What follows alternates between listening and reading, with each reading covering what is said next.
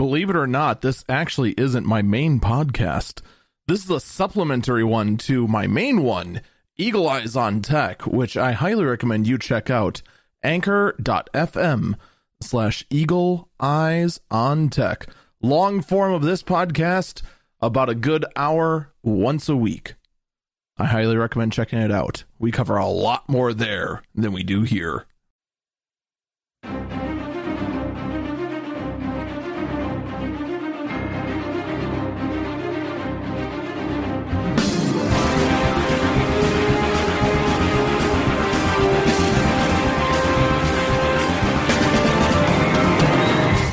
Fresh dose of tech news and insight.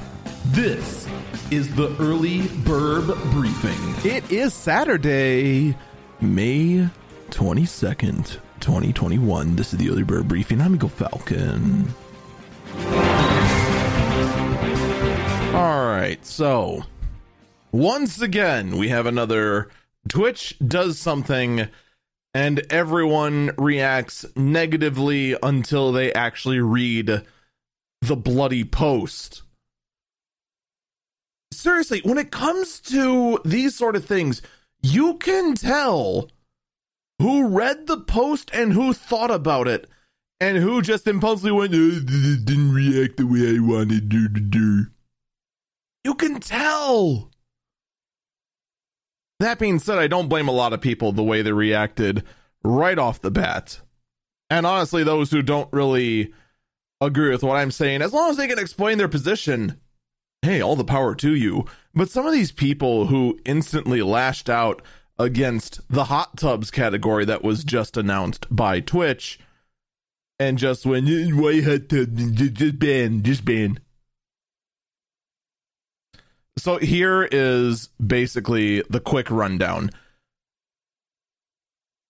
Twitch, not long ago, launched an IRL channel, or a category rather, meaning that you can go ahead and just stream generic doing stuff in, in real life. This eventually became the category just chatting.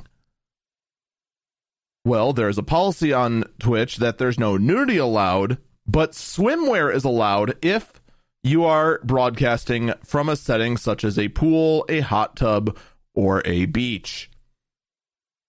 So naturally, some streamers tried to push it to the absolute limit and tried to flaunt their well, flaunt what they got next to a hot tub or what have you. So Twitch put out a big post basically saying, "Hey, you know that whole har- harassing streamers thing? Stop that.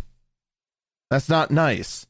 And we're still sick with this thing with with this policy which that upset a lot of people. But what they're going to be doing is that there's going to be a separate category called pools, hot tubs, and beaches. And any sort of stream that takes place at a pool, hot tub, or beach should be broadcasted there. If you are at such a location and Twitch chat, or not Twitch chat, but Twitch uh, staff sees that you're broadcasting another one, they reserve the right to move you to that category. This pretty much to me seems like a win win win. So, for starters, advertisers, which is how this whole thing first came up, can choose just based on the category on just saying, you know what, we don't want our wholesome product advertised next to potential nudity because, well, it's a pool and there's swimsuits and swimsuits can be scantily clad. Streamers can go ahead and just broadcast on the correct platform and not take harassment for broadcasting on something like just chatting. And viewers who don't want that sort of content can just not go to the category. To me, it's a win, win, win, and I really have nothing else to criticize about other than it, it I don't know. I got no criticisms. That's going to do it for me. Stay safe and stay healthy.